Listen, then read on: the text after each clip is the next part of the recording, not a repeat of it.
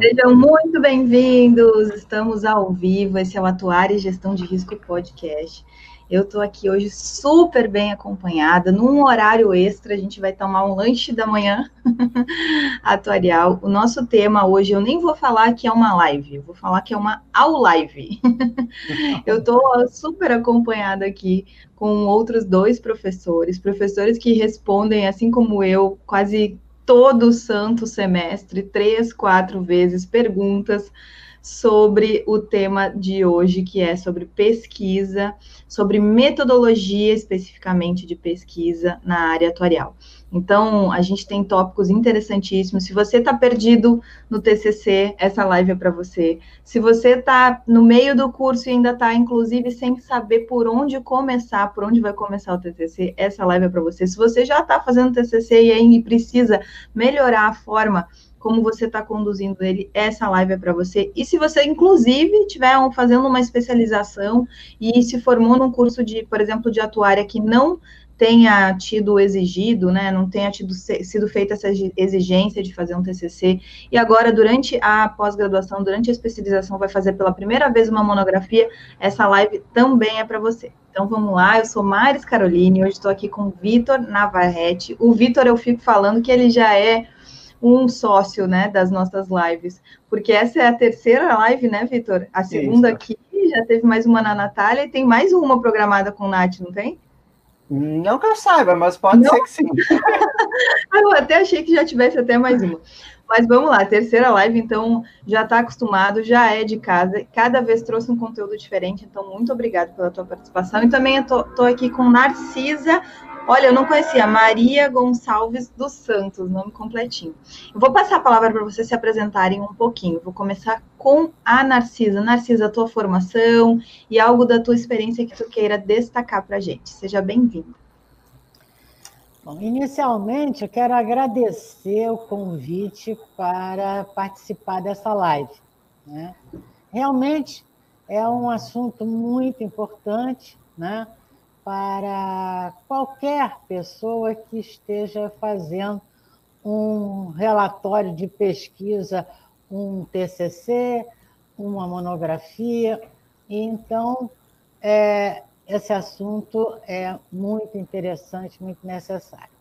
A minha formação, ela começou lá na década de 70 com o curso de estatística, depois foi o curso de atuária, depois eu fiz um mestrado da COPEAD em administração e bem depois, né, uns 20 anos depois, eu fiz o doutorado em engenharia de produção na COP, da UFRJ também, que por sinal hoje está fazendo 100 anos, né, a universidade mais antiga do Brasil, e nós temos o maior orgulho de ser é, originários dela, né? E a minha experiência de trabalho profissional, ela tem dois enfoques. Um enfoque empresarial, porque durante muito tempo trabalhei em empresas, né? particularmente na DataPrev, que é a empresa de processamento de dados da Previdência, e a parte acadêmica, que só na UERJ eu tenho 42 anos trabalhando lá. Né? Nesse tempo, a gente fez o que todo professor faz, né? Dá aula, orienta trabalhos, coordena curso. Eu coordenei a criação do curso de atuária na UERJ. E a UERJ é a Universidade do Estado do Rio de Janeiro, que também tem uma qualificação internacional boa, nacional, é uma das dez melhores, né? E a gente está fazendo lá um curso de atuária que é bem recebido no mercado, né? Então, é mais ou menos isso, né? Que eu já trabalhei na vida fazendo pesquisas também, tudo mais. E eu vou destacar mais uma atuação, a comissão de graduação e a liderança ah, em relação sim, sim, ao exame do IBA, o Instituto pois do é, Exame do Instituto o, o exame do IBA, e durante dois, dois mandatos eu fui diretora do IBA também, né? Muito bom. E, Vitor, te apresenta também, por favor. Bem, para quem não viu ainda alguma outra live, né, eu sou o Vitor, né, como a Mari já, já vim aqui algumas vezes, mas agradecer de novo a, a oportunidade, né, o espaço de falar.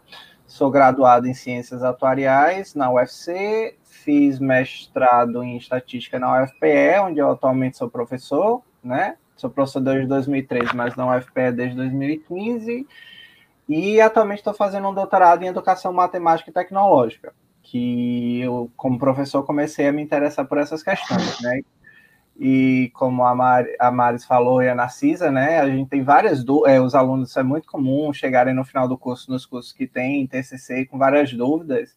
E também tem alguns alunos que têm meio que um posicionamento que, ah, pesquisa, eu vou fazer esse TCC, eu, às vezes acham que é uma perda de tempo e acham que é só para dificultar a formação, né? Isso é não só na tua área, mas alunos de graduação como todo, muitos não gostam dessa parte TCC, né? Às vezes a pesquisa não é bem explorada durante a graduação, mas a gente vai voltar no final para esse assunto, mas não é só na área acadêmica que você tem que fazer pesquisa, tá? Qualquer empresa que você vai ter que fazer um estudo, uma pesquisa, você produz um relatório técnico. E apesar de ter uma estrutura diferente de um artigo científico, também é uma forma de pesquisa e isso é utilizado, né? Quem é que não utiliza os relatórios do IBGE ou todas essas questões que são pesquisas de mercado e coisas similares e são estão no dia a dia do profissional de atuária, tanto para a sua atuação como para a elaboração, né? Então, assim, entender o método de pesquisa é algo que, assim, só tem a agradecer qualquer profissional da área, independente de onde você está atuando.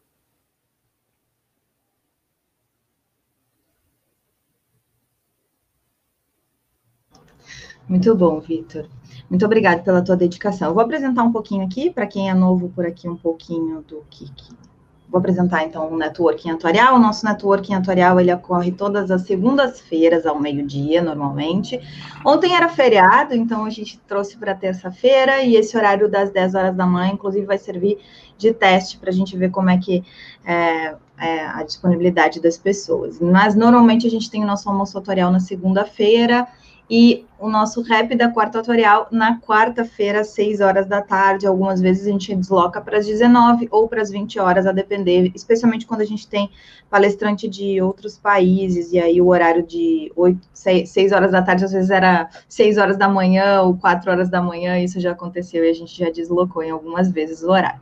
O nosso propósito aqui é de conhecimento compartilhado, de networking atuarial para ampliar essa possibilidade de entendimento do conteúdo atuarial, e o que me move, move a todos que vêm aqui é o impacto nessa evolução de todos nós, como seres humanos, seres sociais, que tem esse conhecimento com um conjunto de técnicas de ciência, de habilidade de gestão de risco, capaz de solucionar gargalos sociais, empresariais, tecnológicos e através principalmente da criação dessa conexão entre todos os nós. A gente tem recebido muita resposta em relação a isso. E eu vou deixar aqui uma, uma mensagem extra que é a nossa, é, nossa atual campanha aí para eleições de presidência e vice-presidência, então eu estou concorrendo agora no mês de setembro, junto com a Letícia, na reeleição da Letícia de presidente no IBA.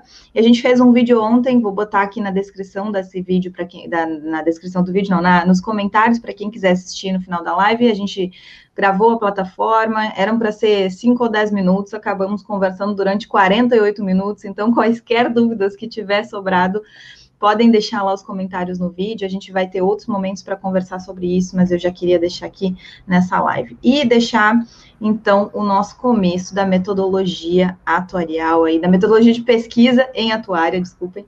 E vamos começar direto com o conteúdo. Bora lá. É, então, eu vou liderar a apresentação, né, por enquanto, mas vocês fiquem à vontade de fazer os comentários, né, e se o pessoal for comentando enquanto isso, a gente vai conversando para ser mais uma discussão do que um formato de, de aula e, e palestra em si, né. Eu procurei dividir a apresentação em, em duas etapas, né, primeiro começar com a parte mais teórica, um pouquinho, para a gente ver quais são os pressupostos, né, que envolvem pesquisa e metodologia, e depois seguir para alguma parte mais prática, né? A gente na discussão estruturou focando mais para um aluno, pensando nos alunos em TCC, né, que acabam sendo a maioria dos nossos alunos, mas novamente, isso se aplica para qualquer nível de pesquisa, né? Então, para a gente primeiro começar a falar de metodologia e pesquisa, a gente precisa discutir o que é ciência, tá? E a primeira dica que eu vou dar para vocês é que ciência boa, para mim, é aquela que ao final da sua pesquisa você tem mais perguntas do que respostas. Se você está respondendo mais do que trazendo novas perguntas, você está olhando não do jeito certo para aquilo ali, tá? Porque ciência é algo que vai estar tá sempre em evolução, né? E aí a gente vai devo, de, eh, dividir entre olhar para o que é metodologia, o método, e olhar o que é pesquisa, né? Que é metodologia de pesquisa. Você junta essas duas palavrinhas para chegar lá no seu objetivo. Tá certo? E aí, para começar a falar do que é ciência, tá? Eu trouxe uma definição do dicionário, tá? Não comecem uma pesquisa formal nunca assim, mas é só para motivar, né? É, Ciência, diz esse verbete nesse dicionário que eu busquei, é a reunião dos saberes organizados obtidos por observação, pesquisa ou pela demonstração de certos acontecimentos, fatos, fenômenos sendo sistematizados por método ou de maneira racional. As normas da ciência, tá? Então, a gente tem qual é a estrutura, né? Quais são os elementos que vão compor a ciência. E aí eu vou trazer duas autoras, né, que são bem utilizadas né, nas disciplinas de pesquisa, né, que a definição para elas de ciência é uma sistematização de conhecimentos, um conjunto de proposições logicamente correlacionadas sobre o comportamento de certos fenômenos que se deseja estudar. Então, veja que a definição, tanto do dicionário quanto a definição de autores de, da área, convergem para a ideia que você tem um conhecimento, é isso que a ciência trata, e que existe lógica, existe sistematização e existe análise. É isso que a gente está falando. Então a gente vai observar um fenômeno e vai ver como conseguir analisar. Ainda a matas elas trazem quatro tipos de conhecimento, tá? Porque não é só o conhecimento científico que é válido, tá? Isso qualquer é, pesquisador vai lhe dizer isso, que existem outros tipos de conhecimento mas que eles têm característica diferente. E elas trazem esses quatro tipos de conhecimento, né? Que é o conhecimento popular, muitas vezes tratado também de senso comum.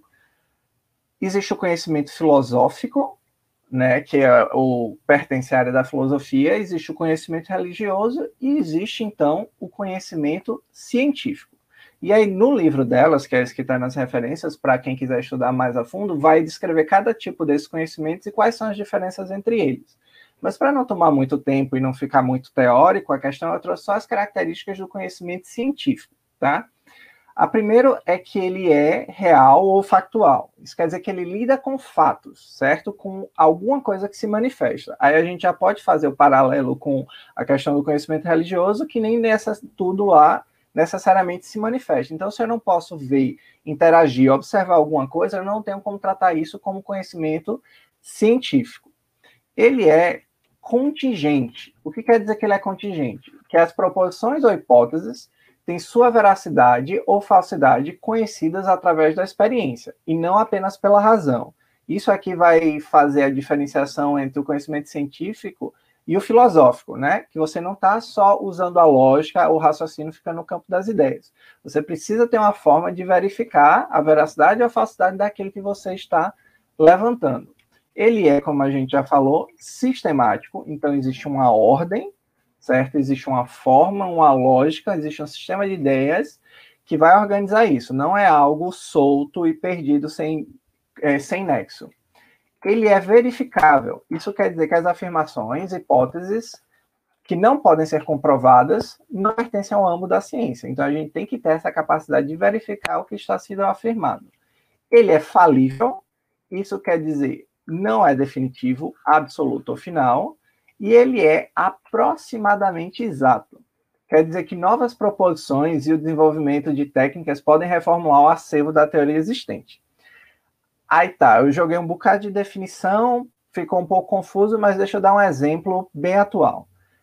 A questão da pandemia, no início dela, existiam recomendações científicas e recomendações da própria Organização Mundial da Saúde que a população, de modo geral, não deveria utilizar máscaras.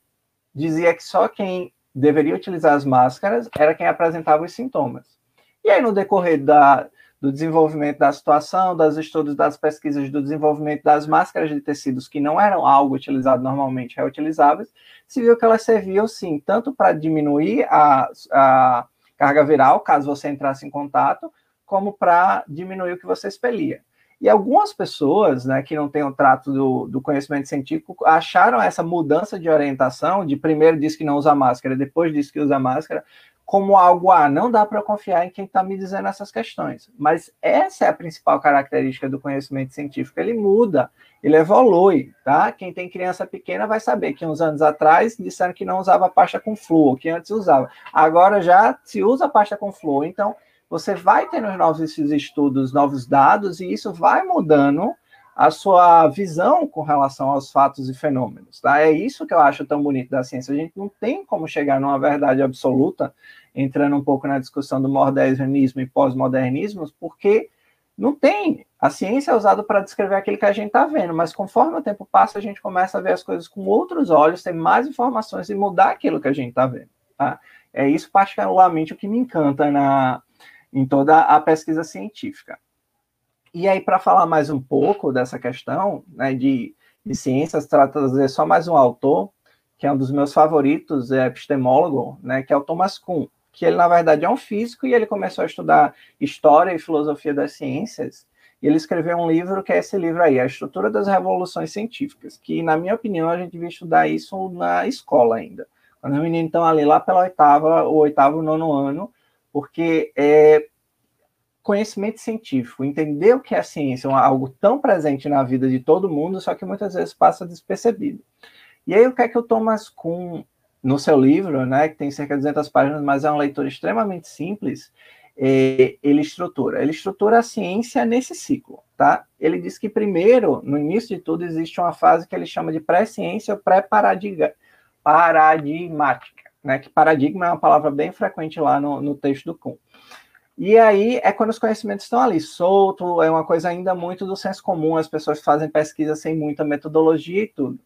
E aí, uma hora, esse negócio todo vai se juntar e convergir no que ele chama de ciência normal.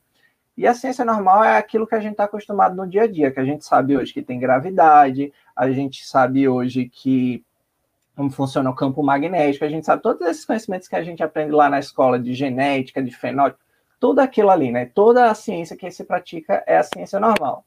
Só que aí o Thomas Kuhn observou, no seu estudo lá da história da ciência, que a ciência normal, ela nunca vai ser 100%, ela nunca consegue responder a tudo o que a gente observa. Sempre existe uma coisa ou outra que ela não consegue responder.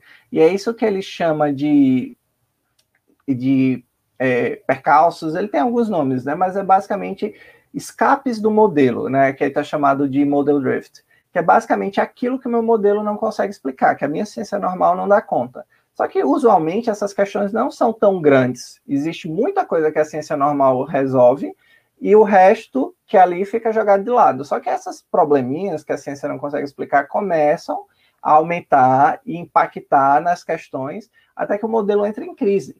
E aí, aquilo que você tem como modelo não serve mais para explicar o que você tinha anteriormente.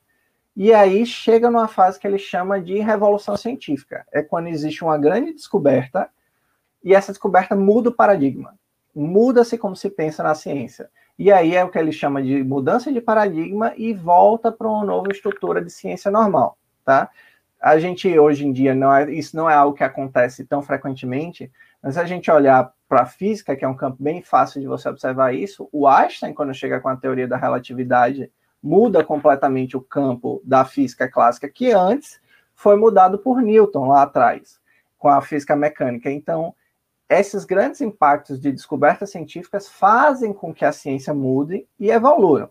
Mas a gente, né, réis mortais, nós professores e alunos, a gente normalmente fica aqui no campo da ciência normal, né? A gente está aumentando o nosso conhecimento científico com um paradigma estabelecido. Mas existem momentos que a ciência vai explode em uma nova ciência. Né? Isso é, é, como ele observa a evolução da ciência. E um exemplo que eu gosto, né, que assim, eu não, nunca discuti muito com o pessoal da estatística isso, mas eu vejo a estatística, a fase da questão da pré-ciência, e quando ela vira uma ciência estabelecida no começo do século passado, não é algo tão antigo. Quando você tem um Komogorov ali, na minha opinião, que vem os axiomas dele, junta todos os conhecimentos estatísticos e logo depois chega o Fischer criando a questão da inferência dos testes de hipótese, é que você sedimenta o conhecimento da estatística como a ciência que a gente tem hoje em dia e utiliza, né? Uma outra forma que o pessoal que analisa essas questões de, de evolução da ciência, a Maris até postou, foi feliz, acho que uns dois dias atrás, que era o aniversário do, do primeiro encontro de atuária, né, Maris? Acho que foi dois ou três dias atrás. E isso é algo que define que está existindo um campo novo, que a ciência está se estabelecendo. Quando você começa a ter encontros de pessoas, né, os especialistas da área, discutindo aquele conhecimento científico. Né? Então, assim, é entender que a ciência é esse negócio que cresce e evolui, né? E que isso faz parte dela e que novas questões que chegam podem vir a quebrar e dizer o que você tinha antes, né? É, é a estrutura da ciência. Outro exemplo da química, os modelos atômicos também que a gente estudou lá, que primeiro átomo queria dizer indivisível, né? Do grego. Hoje em dia a gente sabe que o modelo evoluiu várias vezes. Então, a ciência vai evoluindo e fazer ciência é isso, é descobrir novas coisas que a gente vai juntando ali na ciência normal e de vez em quando a gente vai observar essas questões que mudam completamente a figura da ciência, tá? E aí, só. Vitor. Oi, Maris. Só uh, contribuindo nesse, nesse debate, uh, nessa, nesse ponto, né, na definição desse ponto, é que a, a, ciência ela tem esse aspecto também da aplicabilidade, que acaba mudando as coisas, né? A, a, a clássica aí é do ovo, né? Uso o ovo, não uso o ovo, dentro da nutrição, por exemplo, o ovo faz bem, o ovo não faz. Mas dentro das ciências atuariais tem duas coisas que me chamam a atenção. A questão da, da previdência, dos modelos, né, dos regimes, por exemplo, de repartição simples, se são bons, se resolvem ou se não resolvem, se a gente é obrigado a ter capitalização, não é obrigado a ter capitalização. E aí é uma coisa que a gente, como estrutura de cálculos, né, fornece uma base lá é, teórica muito sólida de como fazer, mas aí na hora que vai para a prática da, da, da, do uso da, vera, na, da vera, verificabilidade, do uso prático de, de algo que, que é ciência, que é matemático, que é prático, que tem é, é, coisas bem definidas, acaba sendo relativizado e a gente vai fazer essa parte de social aplicada, né, que a nossa ciência tem. E, e o outro tópico é, é propriamente sobre a sobrevivência uh, nessa linha, né? De, de quanto outras ciências, outros estudos influenciam no estudo que a gente está fazendo. Então, quando a gente tem o estudo da sobrevivência mais aprofundado, da longevidade biológica, da longevidade através de outros cálculos, também influenciam nos modelos, por exemplo, matemáticos que a gente busca para solucionar a questão da previdência. Então, esse é um dos pontos da atuária, né? Que a gente pesquisa em atuária, faz uma parte, e aí, quando vai responder, em alguns momentos sociais responde de uma forma, em outros momentos sociais responde de outra forma, que é mais ou menos o que aconteceu com a máscara. E o outro ponto da atuária, dado que tu trouxeste lá como Gorov e tudo mais, é a questão dos modelos, né? Muita gente, a gente já teve alguma apresentação aí trazendo a, a eficiência, do, do, por exemplo, dos modelos lineares generalizados, e quando surge Big Data, esses modelos eles surgem como uma como melhores, né, através de Big Data e tudo mais, e aí a gente vai lá, tem algumas pesquisas que fazem a verificabilidade de algo, tentando, né, colocar o que é melhor, o que não é, qual, qual responde mais, e a gente vai ver que na hora da prática, muitas vezes a resposta é depende. E aí é que surge, quando existe o depende, é que surge a atuação das carreiras profissionais, né? Onde eu tenho alguém que estudou, tenho alguém que fez, buscou o arsenal, mas na hora de aplicar na prática, a gente tem o depende, e aí quem vai responder o depende é quem tem o conhecimento profundo, mas está ali, né, próximo da prática. Então, me lembrei desses dois casos, né, o caso da previdência, de como é que a gente é, estrutura, e o caso dos modelos mesmo, Big Data, então, que é o que a gente tem aí na mesa de discussão também. Narcisa, quer complementar alguma coisa também?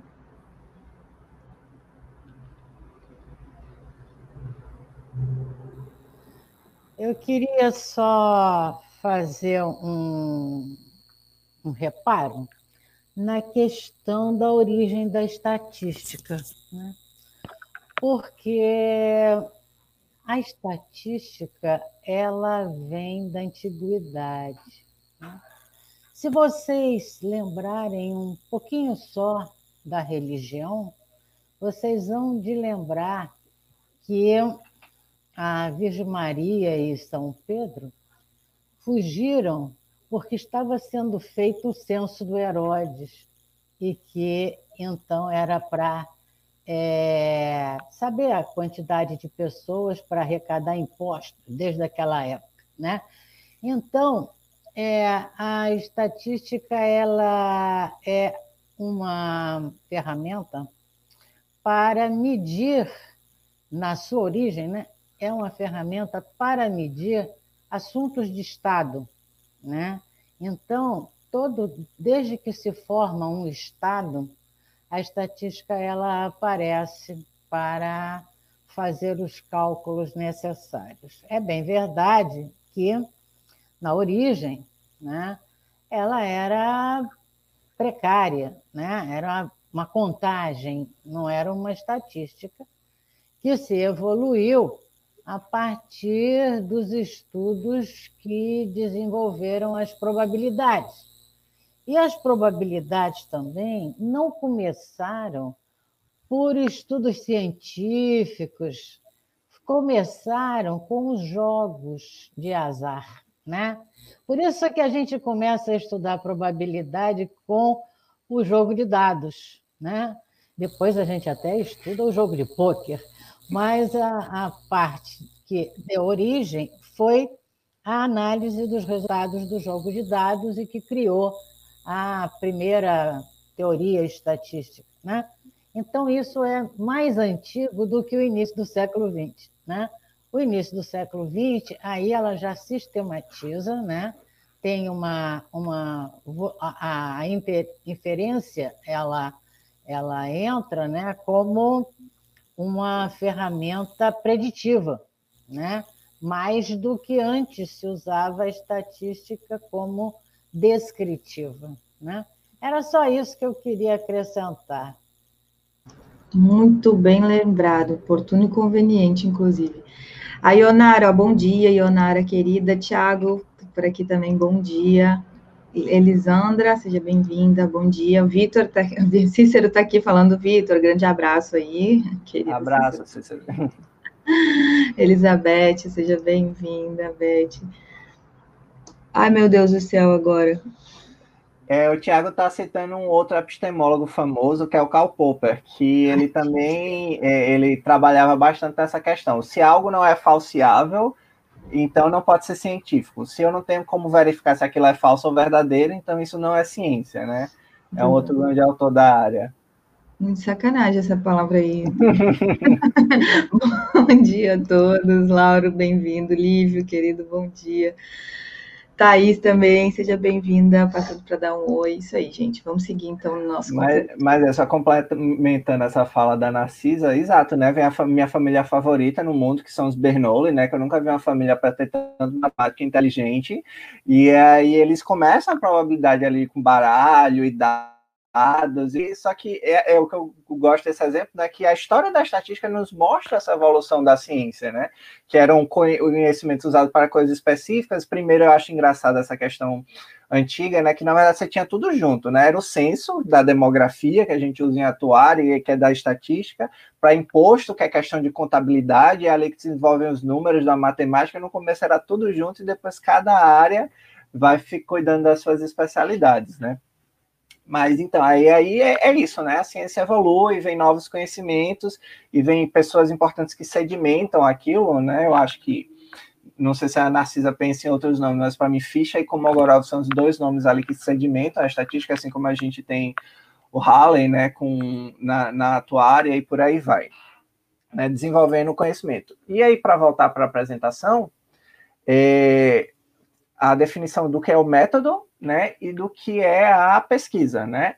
Então, o método, ou a metodologia, né, o conjunto de atividades sistemáticas e racionais que, com maior segurança e economia, permitem alcançar o objetivo, conhecimentos válidos e verdadeiros, traçando o caminho a ser seguido, detectando erros e auxiliando as decisões do cientista.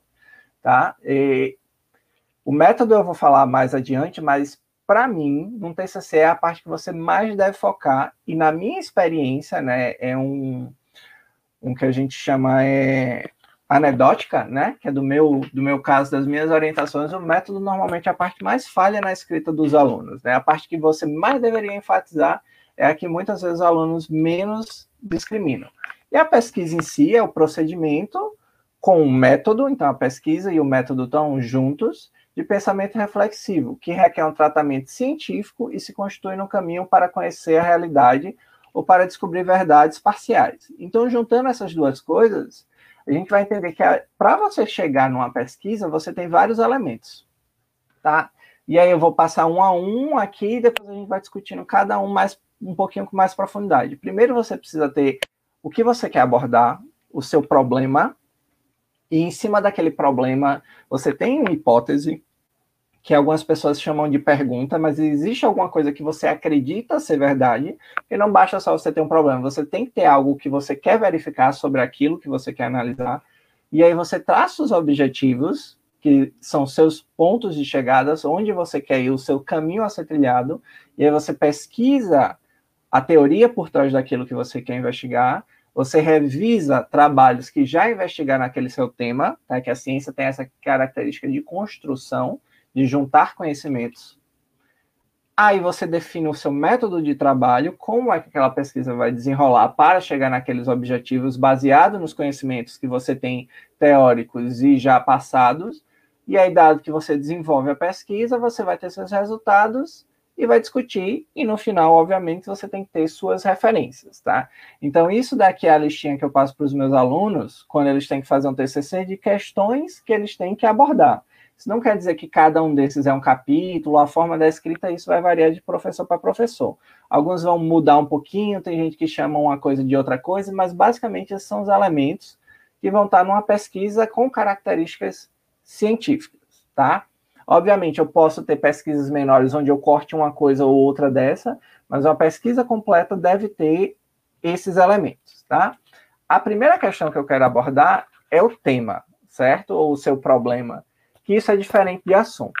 Né? Os alunos muitas vezes chegam para a gente, ah, eu quero discutir reforma da Previdência, porque está em alta. Ou teve um aluno que chegou para mim, ah, eu quero discutir seguro rural, seguro agrícola e coisas do tipo. Tá ótimo, mas o que? O que exatamente? O seu, isso que você fala de modo geral, a gente muitas vezes chama de assunto, é um assunto. Você quer abordar aquilo, mas como é que você quer abordar aquilo? O que específico? Qual é o problema que existe naquela área que você quer ter um olhar mais profundo? Então, você precisa ter uma delimitação. Essa delimitação pode ser de tempo, por exemplo. Ah, eu quero analisar uh, o desempenho da Previdência, eu quero analisar as contas da Previdência, o resultado previdenciário. Tá, mas você tem que ter uma janela de tempo, de quando a quando. Você não pode analisar de todo desde o início dos tempos até hoje. Então, você tem que ter essas delimitações que vão fazer com que seja possível realizar seu estudo em um tempo hábil, hábil e com custo ok, tá? Se for ter dispêndio de dinheiro para essa pesquisa, e você precisa focar, porque se ficar muito amplo, você não vai conseguir chegar a um resultado em específico, tá? E aí, um, um detalhezinho que eu quero abordar é a diferença entre pesquisas práticas ou empíricas, né, e pesquisas teóricas, tá? Por exemplo, vamos dizer que eu quero desenvolver um novo modelo de credibilidade, tá? Então, estou estudando é, lá credibilidade, eu estou estudando ruína, ou qualquer tema mais teórico desse, eu quero desenvolver uma nova fórmula. Isso é uma pesquisa teórica, né, que é mais comum na matemática, em campos assim, mas não deixa de ser uma pesquisa. Mas você não necessariamente tem um problema prático para resolver. Então, muitas vezes você pode não ter nem a, a pesquisa, a coleta dos dados. Óbvio que se você está desenvolvendo um modelo matemático novo, é bom que você use dados para exemplificar aquele seu modelo e dizer porque é que esse modelo é útil, válido perante aqueles modelos que já existem, tá? Mas aí a pesquisa parte do desenvolvimento de uma questão mais teórica e não de um problema prático, como, por exemplo, analisar os impactos da reforma da Previdência nos trabalhadores autônomos. Isso é uma pesquisa de um cunho prático, onde você existe um problema, que são os trabalhadores autônomos que têm um regime de contribuição específico, como é que a reforma da Previdência vai afetar esses trabalhadores, tá? Então, olhares diferentes, tá? Para tratar questões diferentes, mas ambos são formas de pesquisas válidas. É só importante que você saiba como é que você quer abordar a sua pesquisa. E aí você precisa ter uma hipótese ou uma pergunta da pesquisa que é aquilo que você acredita que será encontrado ou demonstrado pela pesquisa, ou aquilo que você espera encontrar. Não é necessariamente o que você vai encontrar. Mas por que é que você precisa ter uma ideia do que é que você espera? Porque é para lá que você vai direcionar. Então, por exemplo, eu acho que a reforma da Previdência vai causar uma diminuição da contribuição dos trabalhadores autônomos. Tá, então a gente vai ter que procurar ferramentas para verificar se essa hipótese é verdadeira ou não. Então, eu vou ter que fazer uma pesquisa de campo, eu vou ter que fazer um estudo longitudinal observando durante vários anos após a reforma como é que se deu a contribuição desse tipo de trabalhador. E aí, baseado no que você acredita, você pesquisa, você vai definir pesquisa para conseguir verificar ou não aquilo que você acredita. E aí eu quero comentar um problema muito sério que a gente tem na ciência, que é o viés de publicação, tá? Basicamente, é, quando você vai tanto para relatórios técnicos, nem tanto, mas principalmente artigos científicos, né? TCCs, dissertações e, e teses não sofrem tanto disso, mas os artigos que saem na revista, eles normalmente só divulgam aquilo que deu certo. Você não tem pesquisa, é raro haver espaço para pesquisas que deram errado. Qual o problema desse tipo de coisa? Vamos voltar agora a ser um pouco da atuária, mas pegar o caso mais recente da pandemia, onde existe um, uma corrida para desenvolvimento da vacina, para que a situação possa voltar a um patamar mais normal de produção econômica e questões desse tipo. Eu sei, tem várias pesquisas, laboratórios, universidades, todo mundo tentando encontrar a vacina.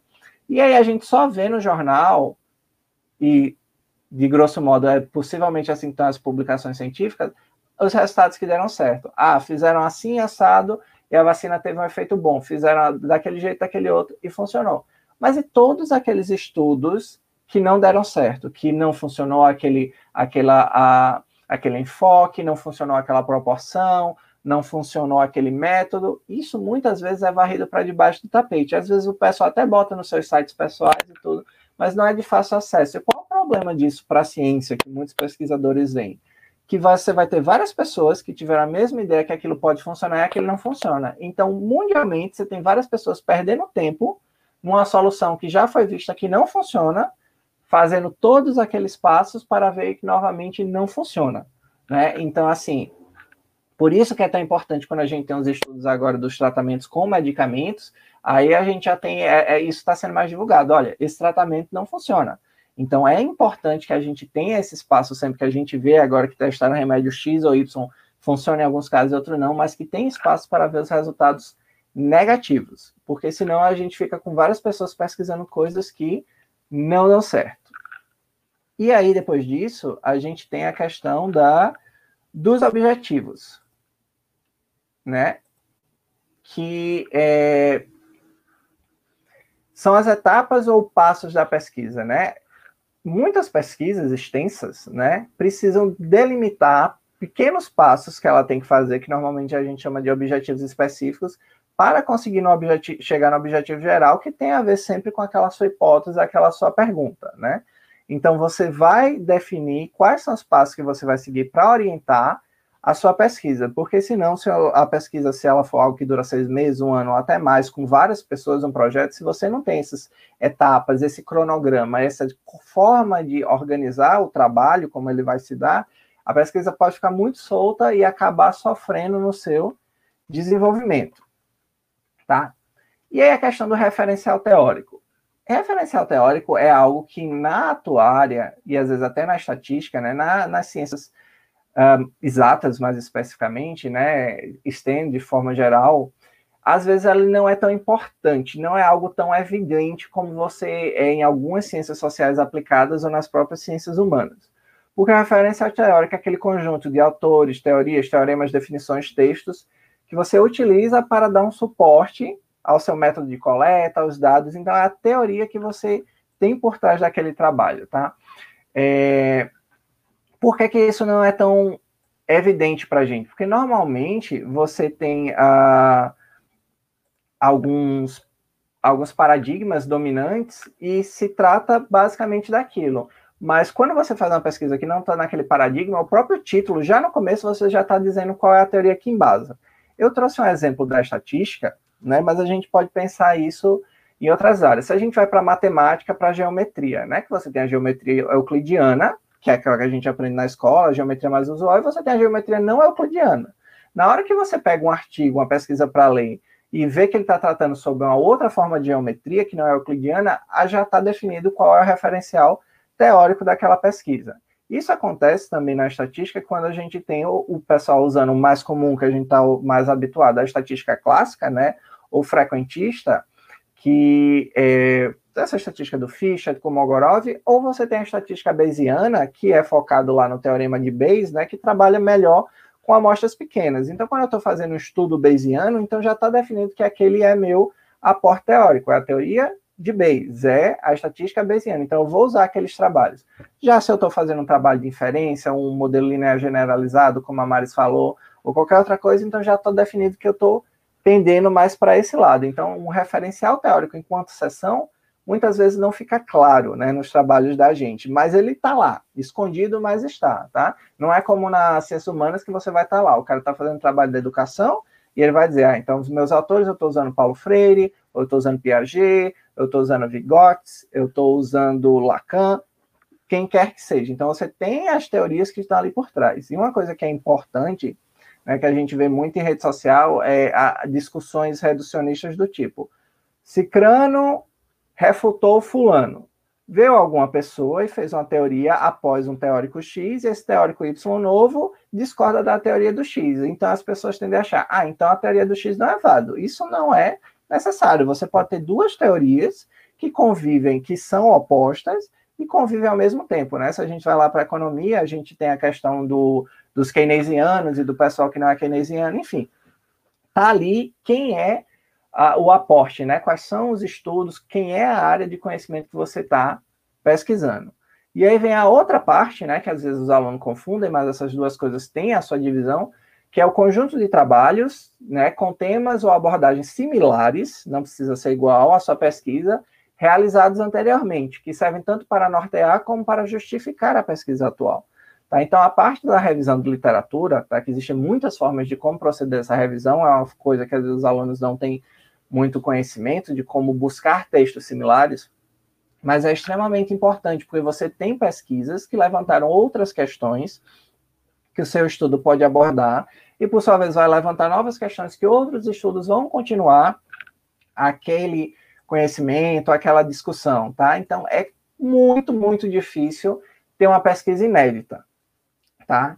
E é mais difícil ainda ter uma pesquisa que não deixa novas perguntas. Então, assim, é uma parte que você tem que pesquisar bem, saber como olhar no periódico CAPES, nas bases de dados, no Google Acadêmico, usar softwares de pesquisa, né, algoritmos booleanos para conseguir pesquisar ou fazer uma revisão sistemática, enfim, não vou entrar bem a fundo, mas é ver como é que se pesquisa na área, quais foram os instrumentos de coleta, como é que se analisou os dados, para aumentar aquela área. Não tentar, ah, eu vou fazer da minha cabeça assim, é ver como é aquele campo de pesquisa. Então, você tem suas teorias e você tem os métodos de pesquisa anteriores para investigar temas daquilo. Então, você quer falar sobre o impacto da reforma da Previdência nos autônomos, quais são os outros estudos que analisaram o impacto da reforma da Previdência? Não necessariamente nos autônomos, mas em outras categorias, ou estudos da reforma da Previdência, por aí vai. E aí você constrói aquele corpo que vai embasar, tá? A ciência é um trabalho coletivo, por mais que você esteja fazendo aquele artigo sozinho, você não está vindo de canto nenhum, você está juntando o que veio antes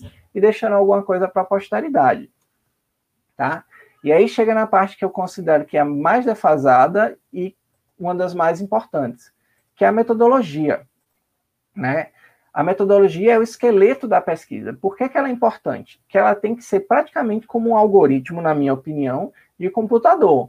Porque outra pessoa tem que conseguir ler aquele trabalho, replicar os passos, para ver os resultados novamente. É assim que a gente vê se aquele artigo, aquela pesquisa, aquela pessoa não se equivocou, porque as pessoas podem se equivocar, pode ter tido um erro, ou então eu posso querer mudar uma variável que você não mudou lá no seu estudo e ver como é que são esses novos resultados. Eu quero verificar mesmo, não, esse estudo daí não está fazendo sentido com os estudos anteriores. Será se esse cara observou tudo? Então, assim, a metodologia, ela tem que ser robusta, né? E como eu falei antes, anadoticamente, é a parte que a maioria dos alunos de atuária dão menos importância. Já teve aluno para chegar para mim com a metodologia escrita que era dois parágrafos. Não pode ser assim, a metodologia tem que ser a robustez. Dependendo da sua pesquisa, a metodologia às vezes é a primeira coisa que você vai escrever efetivamente. Você vai começar a ler, estudar e começa a ter as anotações lá teóricas, os trabalhos anteriores, e aí você começa a delimitar como é que vai se dar a sua pesquisa. Tá? E aí você pode, enquanto está escrevendo essas outras questões, estudando, já começar a levantar seus dados para análise posterior. Então, isso é um passo a passo, um mapa do tesouro de como você desenvolveu aquele trabalho.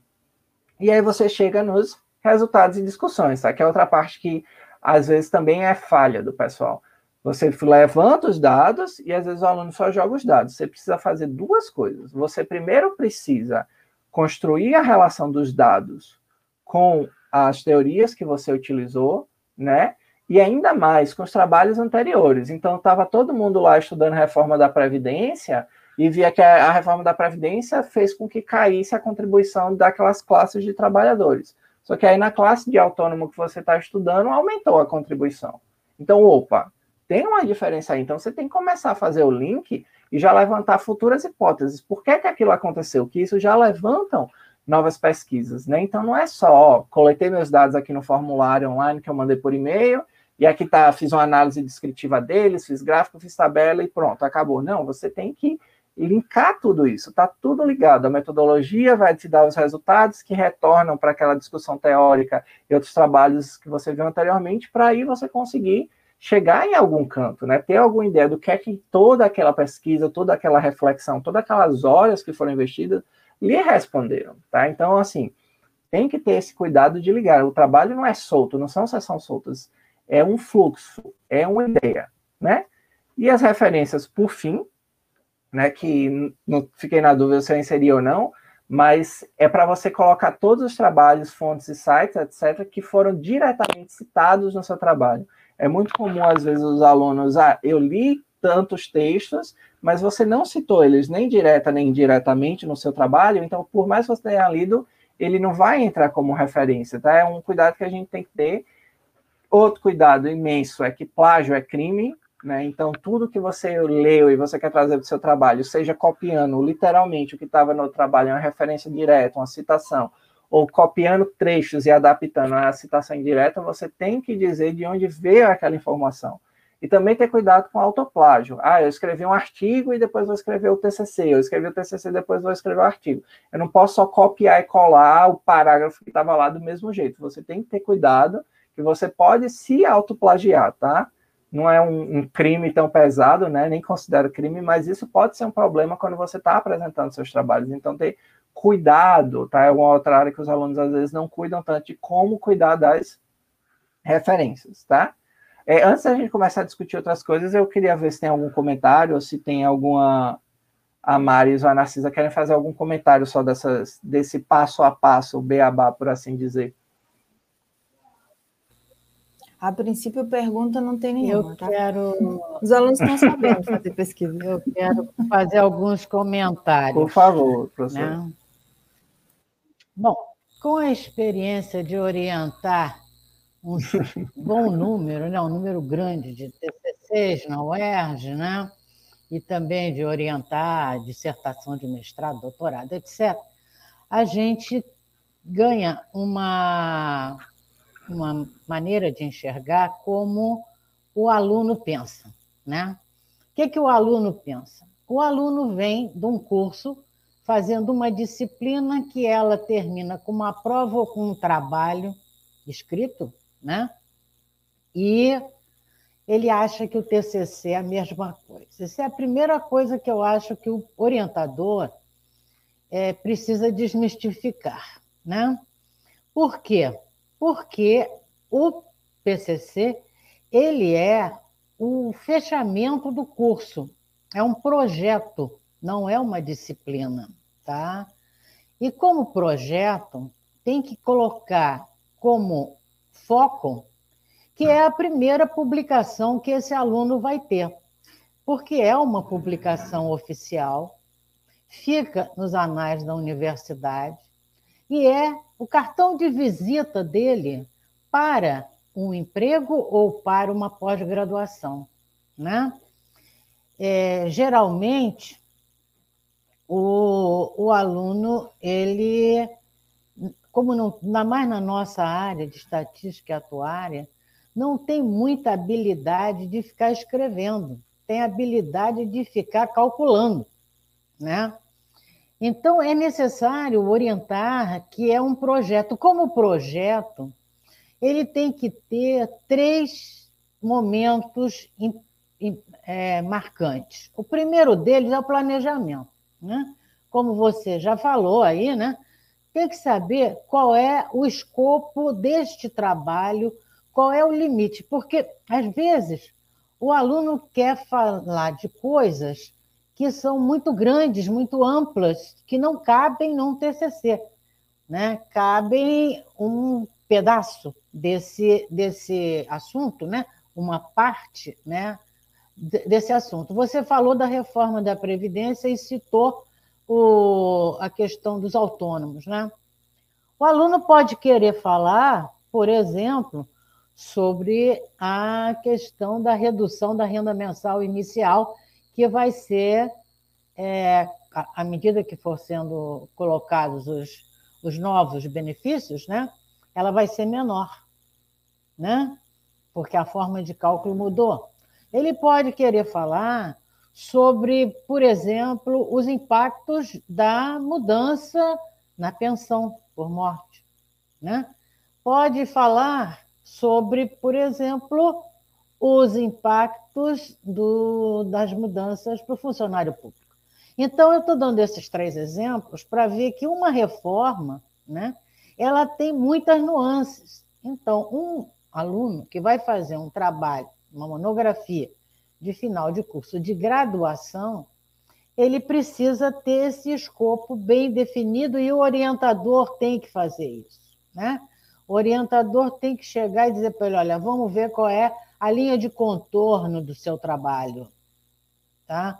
Porque senão ele vai é, devagar, né? Vai é, ficar é, com um mundo de coisa para ler, não necessário, e perde muito tempo, né? É, normalmente eu, eu oriento, né, que um semestre é para fazer toda essa parte de planejamento. O levantamento da bibliografia, né, a revisão de literatura, né, a escolha do, do formato. Vai ter uma pesquisa de campo? Não, não vai ter. Bom, então não vai ter, você vai trabalhar com dados secundários da onde? Do IBGE, do IPEA, né? da, da Fundação Getúlio Vargas, o que, que você vai fazer com esses dados? Porque senão vem é, muita coisa desnecessária. Né? Então, você tem que orientar. Vai fazer uma pesquisa assim, que pesquisa é essa? Hein? Como é que você vai fazer? Ah, professora, eu vou fazer um questionário. Pô, começou errado. O questionário não é a primeira coisa de uma pesquisa, nunca foi, nunca vai ser. Né? Então, esses detalhes são muito importantes, porque até eu chegar no questionário, eu tenho que saber o que, que eu quero perguntar. Senão, eu faço um questionário sem pé nem cabeça, que pode ter menos do que eu precisava ou muito mais. Né? Cansar uma pessoa que vai responder um questionário no meio da rua tem que ser um questionário pequeno. Né? Ah, vou fazer pela internet porque tem de graça o Google Form, sim, e daí? Vai botar 200 perguntas nesse questionário? Não. Né? Então, esses detalhes que são necessários para a parte prática da orientação de um trabalho de, de, de final de curso. Né? Por outro lado, tem normas, que é outra coisa que também ninguém se preocupa. A BNT tem normas, a, eu não sei se ainda está atualizado ou se já mudou, mas tinha uma que era 14724 de 2011, que é como fazer uma monografia. E ali tem uma estrutura, né? O que, que é a estrutura? A monografia é um, um quase um livro, né? Que tem elementos de três naturezas: pré-textuais. O que, que é isso? É o resumo, é a apresentação, agradecimentos, é, abstract, né? Essa, essas coisas são pré-textuais. Depois tem os textos propriamente dito, como você elencou, as diversas etapas que o trabalho tem que ter. Né?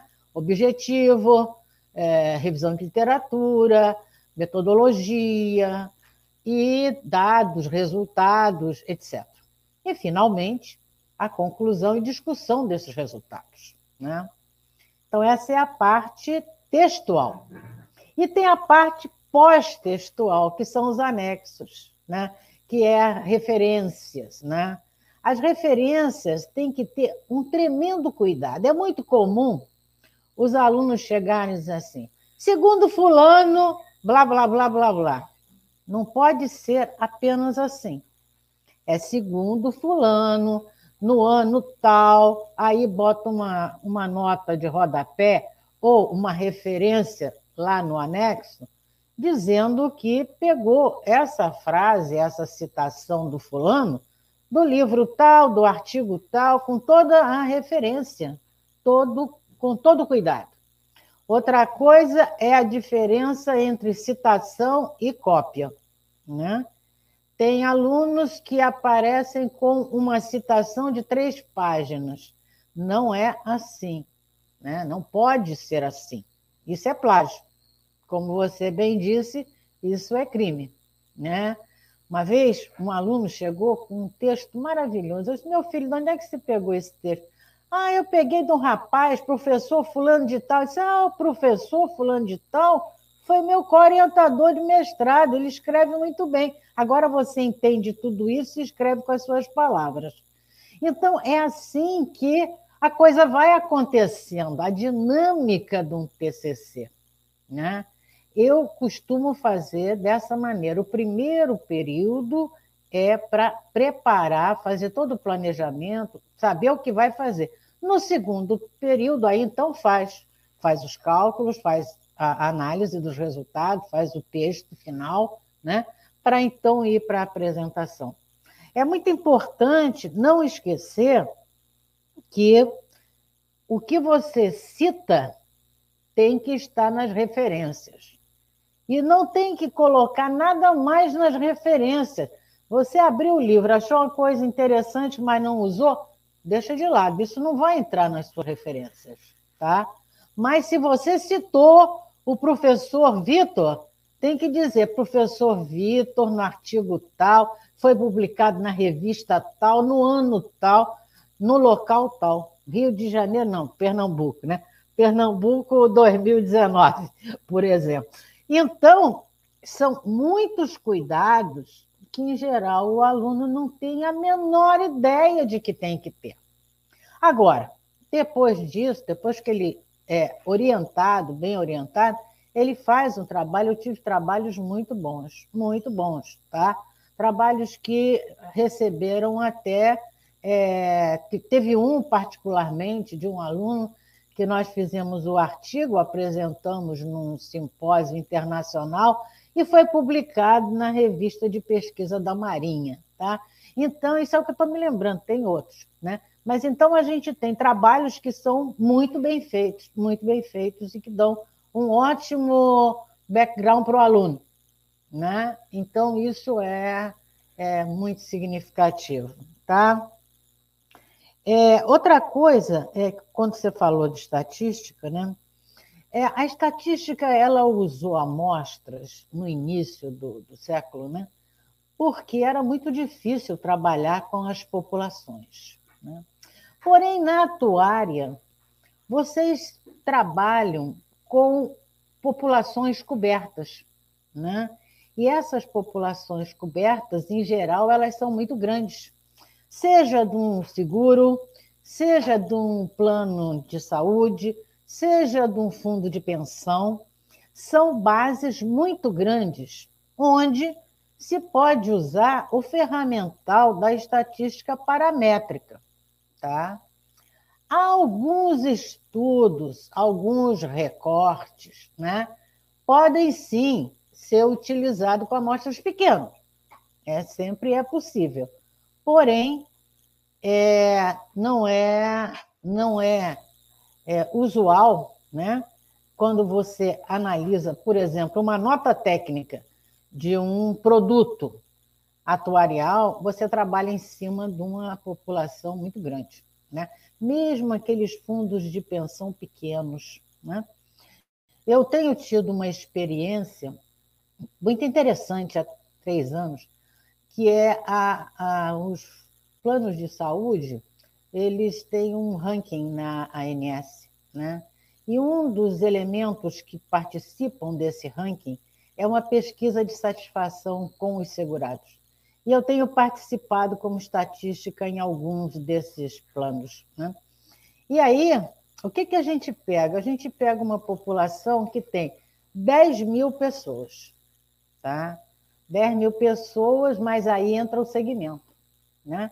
Porque você tem dois segmentos que são tradicionais: idade e sexo. Tá? Isso é tradicional. Mas depois tem o plano. Né? Aí o plano que a pessoa está vinculada, ele pode ser um plano empresarial, um plano individual. É, esse plano ele pode ter ampla cobertura ou ele é um plano de cobertura limitada e vai por aí. Você acaba chegando num segmento que tem. Uma vez eu peguei um segmento que tinha uma pessoa, eu achei estranho aquilo, era o diretor do plano. Aquele plano era só o dele. Os outros tinham outros planos. Então a gente vai desmembrando, né? E chega realmente a segmentos pequenos, tá? Então é muito necessário saber fazer esse artesanato em cima dos dados das populações cobertas, tá? Não é apenas chegar, não, eu vou usar aqui uma média e vou calcular tudo. Não, não é por aí. Tá? Por outro lado, também os tratamentos que se usa, né? por exemplo, no cálculo do erro de amostragem, depende da variável. Né? Quando eu trabalho com uma variável sim ou não, ou sexo, né, que é masculino feminino, né, ele, ele, ele trabalha uma, uma variável binária, tem uma maneira de calcular o erro. Se eu pego uma, uma questão de satisfação que tem muito satisfeito, satisfeito até do Likert, você tem outra maneira de calcular os erros das, das respostas, né? de calcular os intervalos de confiança. Então, isso tudo tem que ser explicado para o aluno. Tá? Como é que ele vai fazer isso? Para não sair dizendo assim, ah, não, eu fiz uma pesquisa com 400 questionários então, o erro é de 5% e a precisão é de 95%. Do tamanho da amostra, quando você propõe, é esse. Mas depois, nos resultados, você tem que refinar. Tá? Então, essas questões, eu acho que são as minhas contribuições para essa nossa apresentação. E se tiver questões, perguntas, a gente pode a gente pode falar mais alguma coisa, né? Deixa eu aproveitar é, para a gente fazer essa discussão. É, Narcisa, eu, quando o Vitor estava uh, ah, falando sobre metodologia, eu queria te fazer uma pergunta. Como é que você, em geral, conduz o aluno quando ele confunde as metodologias? no sentido de que às vezes a gente encontra alunos que precisam revisar totalmente é, a base da estatística. Né? E a gente, às vezes, em atuária acontece isso, que o curso de atuária, é, o aluno teve uma formação em estatística sem uma aplicação direta em atuária, e quando vai fazer o seu TCC, está com perdido nessa área. Como é que você, você, você encontra essa dificuldade também? E se você encontra, como é que você conduz isso com os alunos? É, a gente até encontra essa dificuldade, né? Porque o, os, é, é segmentado, né? Você dá uma, um curso, né, uma disciplina, lá no início do curso, né? É, de estatística básica, probabilidade, etc. Tá? E depois você vai falar de atuária, de modelos, disso, daquilo. E o aluno, então, ele, ele não teve a oportunidade de usar essa, esse ferramental. A gente orienta no sentido de ele procurar usar aquelas ferramentas que ele já tem um certo domínio. Mas, por exemplo, se ele quiser usar uma regressão múltipla, alguma coisa desse tipo mais elaborado, você vai ter que ensinar. Você vai ter que orientar, olha, você lê isso aqui, faz esses exercícios aqui, vê esse vídeo aqui, né? E você vai entender como é que você faz, né? É, a gente sabe que tem professores que dão um enfoque, professores que dão outro enfoque, né? E cursos que também têm enfoques diferenciados, né? Na atuária, a gente tem dois modelos de curso, um ligado com a contabilidade e o outro ligado com a matemática, né? Então, por exemplo, da UERJ, da FRJ, eles são no Instituto de Matemática. Então, a gente tem muita estatística, a gente tem muita matemática, os alunos não têm tanta dificuldade em é, usar os modelos, porque, inclusive, os cursos eles são levados em paralelo com muitas disciplinas, né? até que na parte profissional é separado, mas a parte básica é praticamente igual. Né? Então, é, o aluno ele já vem com um bom é, referencial quantitativo, né? Mas a gente tem que orientar o modelo, porque senão ele vai querer fazer um arima, não sei das quantas e tal, uma série temporal toda sofisticada, meu filho, não é bem por aí, entendeu? Ou você vai fazer isso aqui, você tem que estudar isso, isso, isso, isso, para você poder aplicar isso. É, é, isso mesmo que você quer fazer? Vai, vai ser esse o, a técnica que você vai usar? Então, é, a gente vai. Cada caso é um caso, né? Cada caso é um caso, né? E é, normalmente eu oriento a ter pelo menos duas pessoas para fazer o trabalho. Né? Eu não gosto muito do trabalho individual, porque o trabalho individual é para aquelas pessoas assim muito especiais que estudam sozinha, autodidata, que não precisa ter muito apoio assim, até estímulo, né? Quando você tem um grupo com dois, no máximo três, tá? Porque quando você bota quatro, tem algum que faz corpo mole. Então, você bota dois ou três, né? Eles podem discutir entre si, né? O que um às vezes não domina, o outro já tem mais facilidade, entende melhor, né? E então a gente, mas eu oriento tudo, porque quando eu, eu oriento um trabalho, eu faço reunião por semana. Toda semana, tem um dia certo, um horário certo, eu faço uma reunião com o grupo, tá? Porque aí eu acompanho, vejo, antes que eles se desviem da rota principal, eu já corrijo, coloco no lugar, né? E as metodologias, a gente agora está tendo até aluno querendo usar a inteligência artificial, né?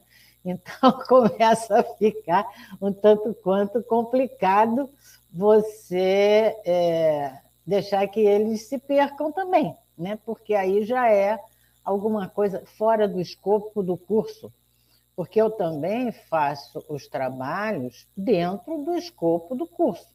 Eu não vou pedir para eles que usem uma técnica que eu usei no meu doutorado, né? Eu tenho que dizer para eles que eles vão usar uma técnica que foi oferecida no curso de graduação. É isso. Muito bom. A gente tem algumas perguntas aqui. Primeiro, Thierry, da Arte Atuarial. Muito bom ver a rever a professora Narcisa. Sou muito grato por todo o incentivo que ela me deu. Um grande beijo, Thierry Gregório. Muito bom. Querido, sempre bom ter você aqui também. Lauro. Lauro está vendo como aluno e até as experiências de colegas, uma das maiores dificuldades em concluir um trabalho que envolva metodologia de pesquisa é a definição de um tema e ou assunto. Como é que vocês veem isso? É, e aí tem uma coisa que é polêmica, e aí a gente estando aqui como professor pode comentar também, sobre as questões aonde o próprio orientador, o próprio professor tem uma linha onde ele né? O aluno chega e fala, ah, eu quero falar sobre capitalização. Aí o professor vai dizer, então eu não te oriento. é, como é que vocês veem essas situações, onde o aluno. Acho que tem, tem coisas aqui para ponderar, né? Eu estou colocando aqui como se fosse óbvio que a gente deveria aceitar o aluno com cada um dos seus temas e pronto, ponto final. Mas acho que a gente tem que esclarecer também que a coisa não é tão óbvia assim, que existe uma linha importante de pesquisa dos professores dentro da universidade, então é nessa linha, né? E porque às vezes o aluno fica sem o entendimento do quanto é, estar encaixado dentro de uma linha de pesquisa pode ser importante para o próprio desenvolvimento do TCC ou do mestrado ou doutorado, se a gente tiver, dele, né? Eu estar já com esse alinhamento pode ser muito importante. Então, como é que vocês veem essa questão aí da definição do tema ou do assunto? É, mas o engraçado é que era o primeiro, primeiro tópico do, do slide seguinte, né? Não precisa voltar, não, era exatamente esse. Como escolher um tema para pesquisa, né? E essa é uma sugestão, né? Que muitas vezes muitos alunos me procuram e perguntam: Ah, eu quero fazer um TCC contigo, mas eu não sei o que, é que eu quero pesquisar né? E aí, obviamente, a maioria dos professores tem ideias de pesquisas que um aluno poderia desenvolver no TCC, mas que às vezes com as outras pesquisas e outras atribuições ele não, não desenvolve, né? Então, isso é uma forma, né, de perguntar para o professor. Ah, é um, vou botar aqui o slide. Tá? Um, um tópico, né? É, aí, o, o Laura, né? O Laura é aluno da gente, né?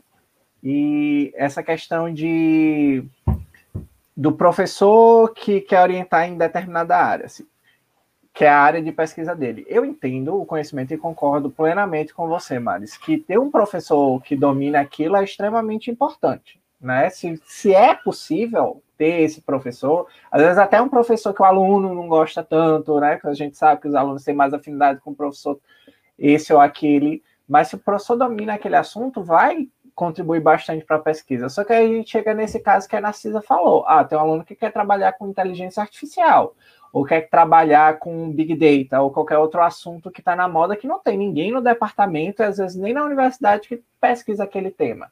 E aí, a gente deve dizer para aquele aluno que ele não pode pesquisar aquele assunto, ou o professor, não, óbvio, não é obrigação do professor, pode sair da zona de conforto. A nível de TCC, né? Eu acho possível orientar quando é algo que realmente precisa de um olhar mais apurado, de alguém que seja especialista, é que entra a figura do co-orientador, né? Então, ter um orientador que domine aquele assunto específico, né, da, da, do método, aquele assunto de análise e tal, alguém que seja, às vezes, nem da universidade, mas é um cara do mercado de trabalho, que hoje em dia, você vai no LinkedIn, você vai no Instagram, você consegue achar gente que domine e que vai ter interesse em participar daquela pesquisa, né? Então, eu acho que nesses casos, né, se o professor não se sente uh, tão confortável, porque é algo que foge muito do seu domínio, mas que procurando um conjunto um orientador dá para fazer um trabalho legal, né? Eu já fiz isso, conheço outros professores que fizeram TCC, né? Eu tento orientar o, que o aluno quiser, né? Assim, eu já orientei alunos de contábeis, né? Que é, que é como a Narcisa disse, é engraçado. Aqui na UFPE, a gente é junto com o departamento de contábeis, né? Contábeis e só que o nosso curso é feito com o pessoal da estatística. A gente tem sete disciplinas do departamento da estatística. Lá na UFPE, ser ilustração, mas o curso também era muito pesado na matemática, né? Não é bem o, o departamento onde o curso está que vai fazer essa definição. Então, às vezes, a gente trabalha junto com alguém da estatística, a gente já trabalha junto com o pessoal do mercado para tentar dar esse outro olhar. Né? Mas eu acho que no TCC a gente deve deixar explorar. Quando chegar no mestrado, principalmente no doutorado, fica mais complicado, né? Que a pesquisa precisa ser muito mais robusta, precisa ser inédita, precisa ter outras questões, né? Ela vai ter ser escrutinada com maior detalhe, né? Mas assim, eu acho que na graduação vale a pena fazer esse esforço, né? E o aluno pesquisar, você acaba aprendendo algo novo, né? Orientando os alunos de contábeis, eu já aprendi, eu orientei a menina da empresa Júnior que queria pesquisar eficácia e eficiência de projetos de empresas júniores. Né? Eu já tinha trabalhado gerência de projetos numa disciplina optativa que eu fiz na graduação, mas agora lá. Ela achou lá o questionário modelo de um cara que pesquisava isso, eu aprendi algo novo, né? Então eu acho legal essa oportunidade, particularmente. É, e essa questão, quero também saber a opinião da Narcisa sobre isso, mas essa questão de o aluno querer uh, pesquisar sobre algo, fazer o TCC em área que eventualmente a gente nunca é, tocou nela, né, não teve proximidade e tudo mais, tem uma questão também de perfil do aluno, né? Se eu tenho um aluno ativo que vai lá, que procura, que, que a gente sabe que. E aí, por isso, a própria escolha do, da orientação do TCC tem a ver com o que você fez durante a graduação. Como é que você se comportou nas disciplinas? Qual é a sua.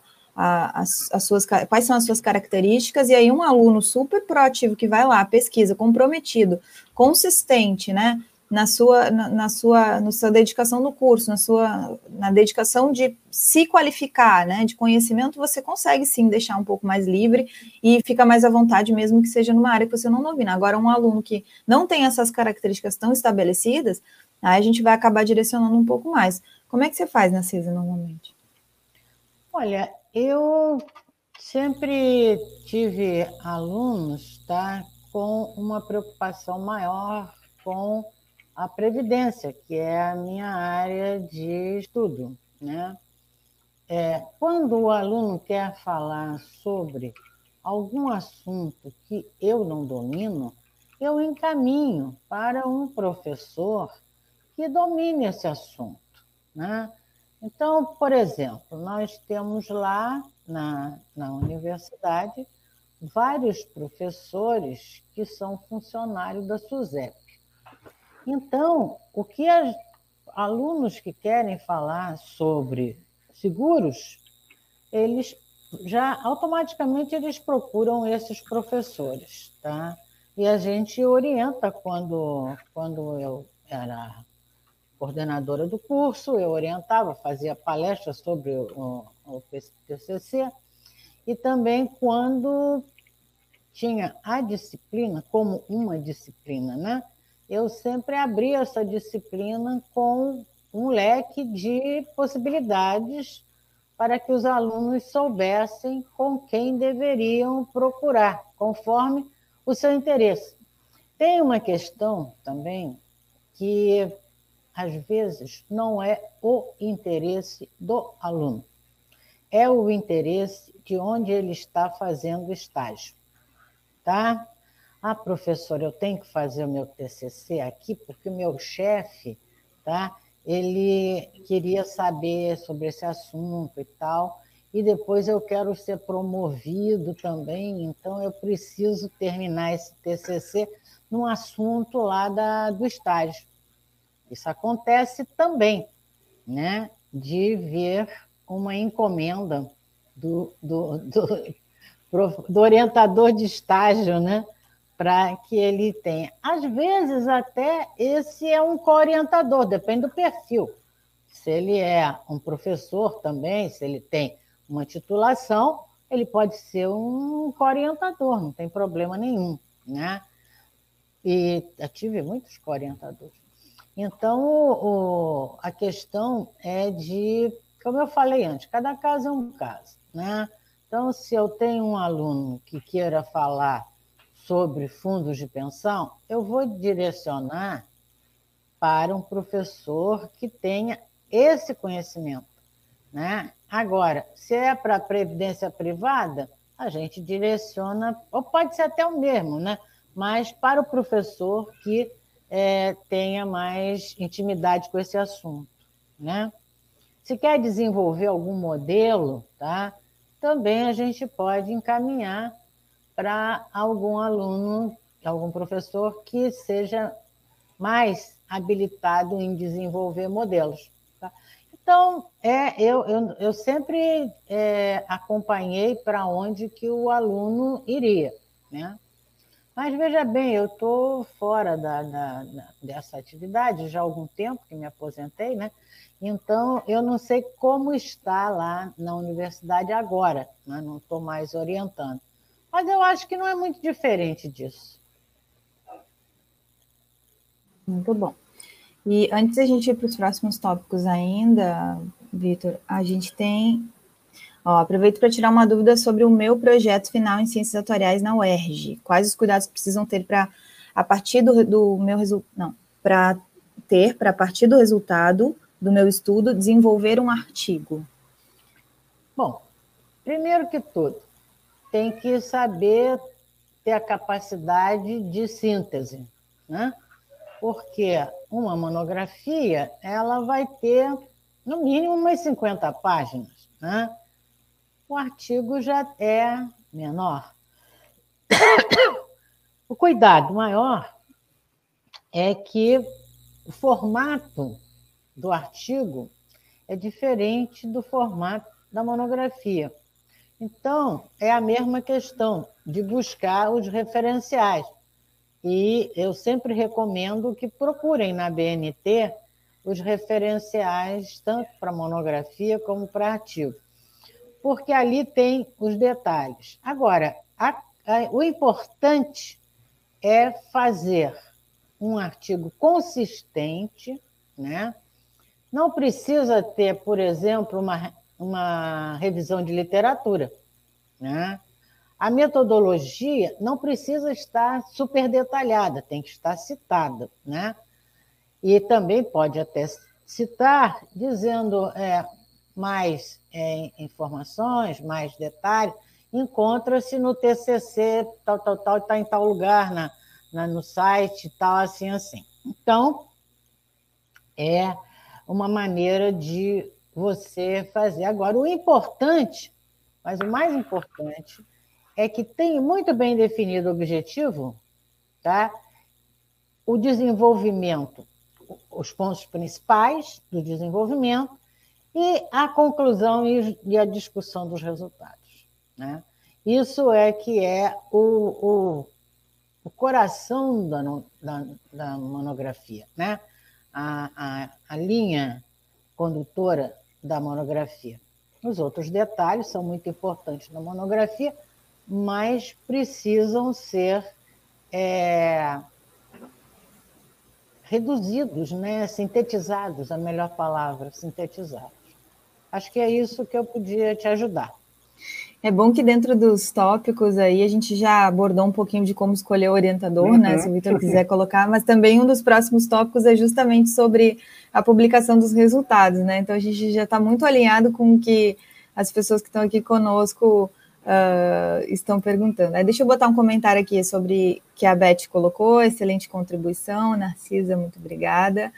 É, e excelente a, a apresentação, muito bom ver a professora Narcisa. A professora Narcisa foi muito pedida, inclusive, por vários, vários, vários alunos já formados na UERJ. É, várias vezes eu recebi é, directs ou sugestões, enfim, da professora Narcisa. Então é muito bom tê-la aqui conosco.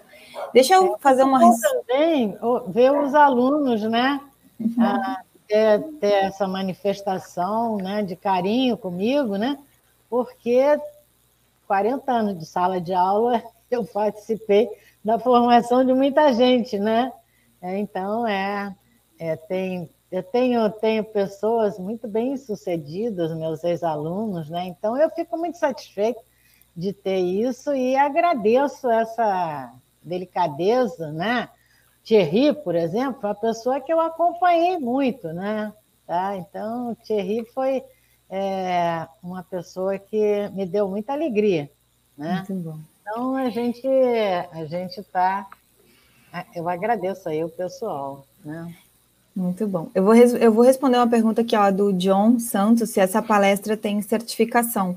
Foi uma das formas que eu acabei encontrando para por conta dessa demanda foi é, subir, né, é, algumas, um conjunto de três palestras, três temas, tá, um de RPPS, um de entidade fechada de previdência complementar, outro de saúde suplementar, numa plataforma que verifica onde a, se o aluno está assistindo, assistiu, né, todo o conteúdo, e ao final também tem um questionário sobre temas, então se precisa, essas três tem. Essa aqui que a gente está fazendo especificamente ainda não chegou nesse conjunto aí, e talvez não chegue porque essa aqui já tem atendido a demanda, e então, assim, se vocês precisarem, eu botei os, os links nos chats, tá? Elas, esse certificado ele não é gratuito, ele tem um custo para ser feito dessa forma, com todo o, a, o cuidado, né? E é esse custo que está ali na hora que alguém precisa emiti-lo, tá?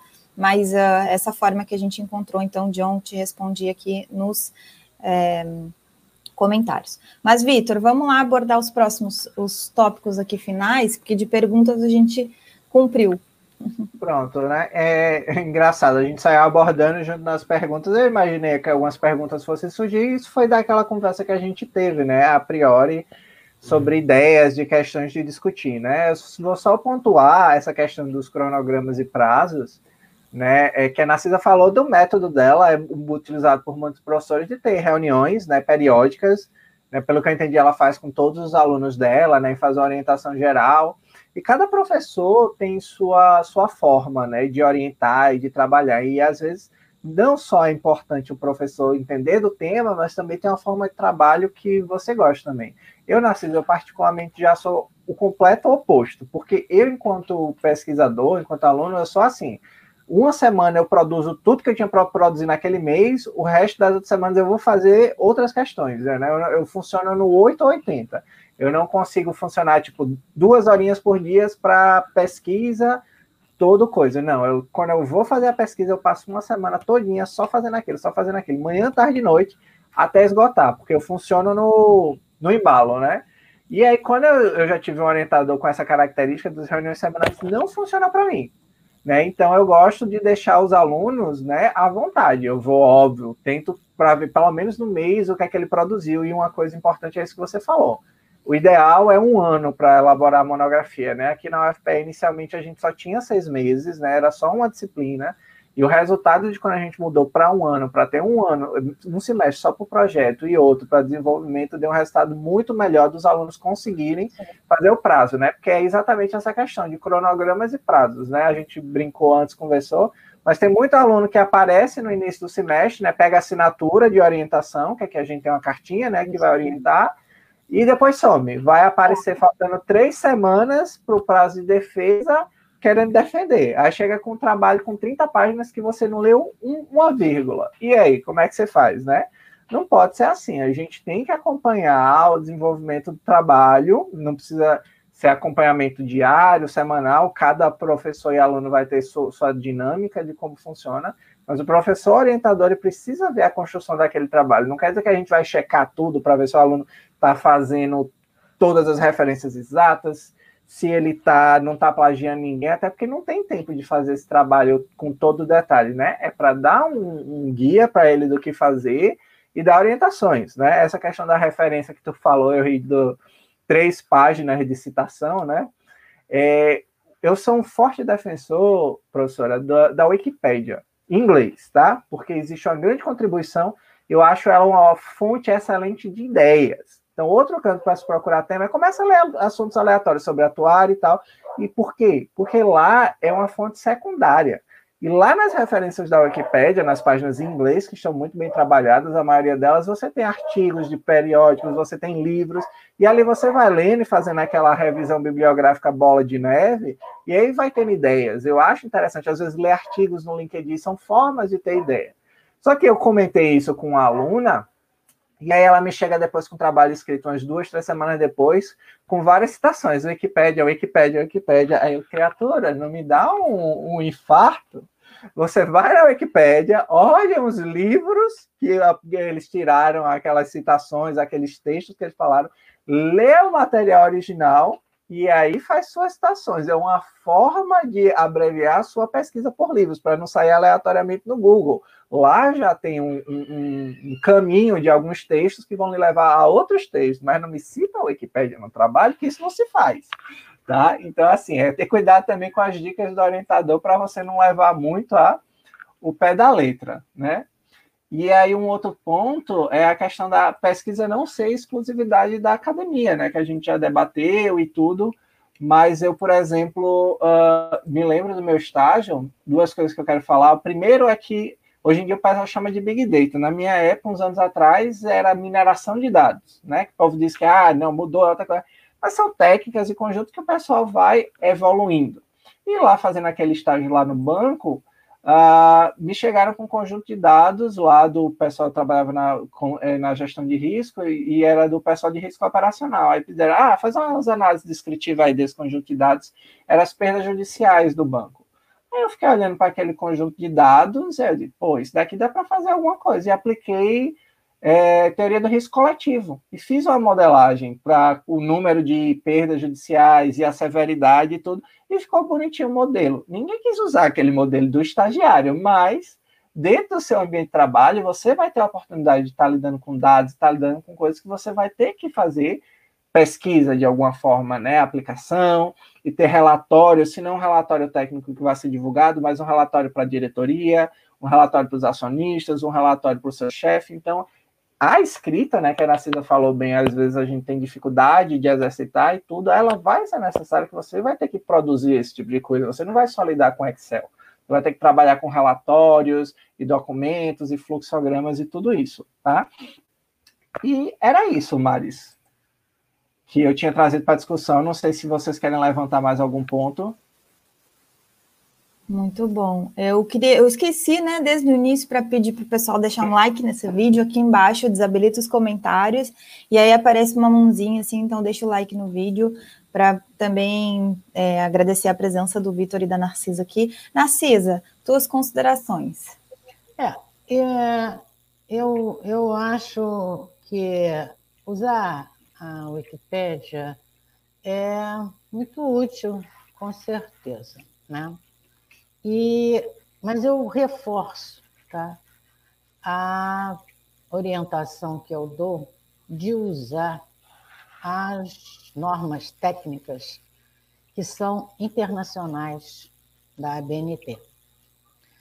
É, eu mesma estou participando de um estudo, amanhã tem uma reunião, onde a gente está traduzindo uma norma técnica da ABNT internacional a respeito de pesquisa de opinião, mercado, pesquisas sociais de uma maneira geral.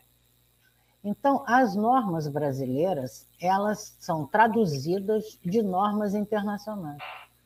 Por isso, um trabalho que ele siga certinho a norma, ele tem respaldo, né? Um artigo, ele tem respaldo, tá? Então, é, nada contra a Wikipédia, tá? mas eu acho que para o aluno, inclusive no nível de graduação, em que eu torno a dizer, é a sua primeira publicação, né? É, às vezes, é, como aconteceu com você, da aluna trazer tudo com o Wikipédia, né? Não tem maturidade ainda, né? Para uhum. selecionar o que, que deve colocar, o que, que não deve colocar. Né? Agora, você falou da, da maneira de, de orientar, né? Veja bem, na universidade a gente tem dois períodos com horário, né? Então, naquele horário que eu tenho para dar a aula, né? Eu fico à disposição dos alunos, tá? E eu faço um cronograma. Normalmente, eu não, não oriento mais do que três TCCs por período. Tá? Três já é um bom limite. Né? E então eu tenho duas, dois dias né, na carga horária em que eu posso receber os alunos. E aí então eu coloco a, o cronograma. Às vezes, quando o aluno já está bem adiantado, etc., não necessariamente precisa vir conversar toda semana. Mas no início, no primeiro período, é fundamental. Senão ele dispersa, e aí é, eu recomendo sempre que venha uma vez por semana. Depois que ele toma intimidade com o assunto, ele ganha robustez, ele já pode ficar mais à vontade. Tá? Então, é mais ou menos essa a minha orientação. E eu acho importante que a gente tenha, né? É, trabalhos que eles tenham contato com o mercado, né? porque é uma ponte do aluno para a sua futura profissionalização. Né? É muito interessante que eu, eu, trabalho com muitos estagiários também, né? até hoje nas pesquisas eu trabalho com estagiários. é, aí tem. O pessoal chega, né? De bermuda, camiseta, aquela coisa informal, né? E tal. Daqui a pouco me aparece de manga comprida, calça comprida, sapato preto. Isso arrumou estágio, hein? arrumou estágio. Assim Hoje, mesmo. Eu tenho dois desses estagiários que trabalharam comigo ano passado, que uma está no Rio Previdência, e o garoto que gosta de inteligência artificial, ele arrumou estágio na IBM. Esse vai realmente aprender essa parte de, de inteligência artificial. Então, quer dizer, a gente coloca o estagiário, coloca o aluno que é orientado, né, no caminho para ele começar a sua profissionalização, né? Então é, é muito, muito gratificante, né, trabalhar com os alunos. Eu quero agradecer a oportunidade, né, de estar aqui conversando com vocês e com as pessoas que estão nos ouvindo. A gente que agradece, Narcisa. Vitor, suas considerações também. Agradecer a, a, oportunidade de novo, né, Mari, de discutir.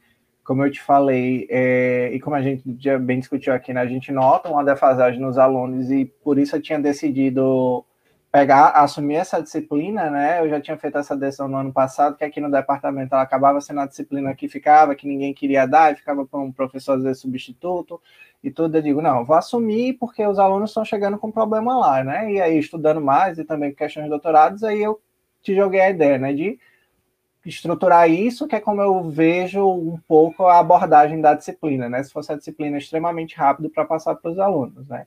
Agradecer a disponibilidade da professora Narcisa e do, dos comentários e da experiência, né? Que é engraçado que a gente vê, Maris, a gente com tempos diferentes de carreira, mas os problemas são sempre o mesmo, né? O aluno é aluno desde sempre e as questões vão mas com tempo e paciência, acho que a gente vai conseguindo trabalhando e mudando esse paradigma, né? E melhorar essa questão da pesquisa.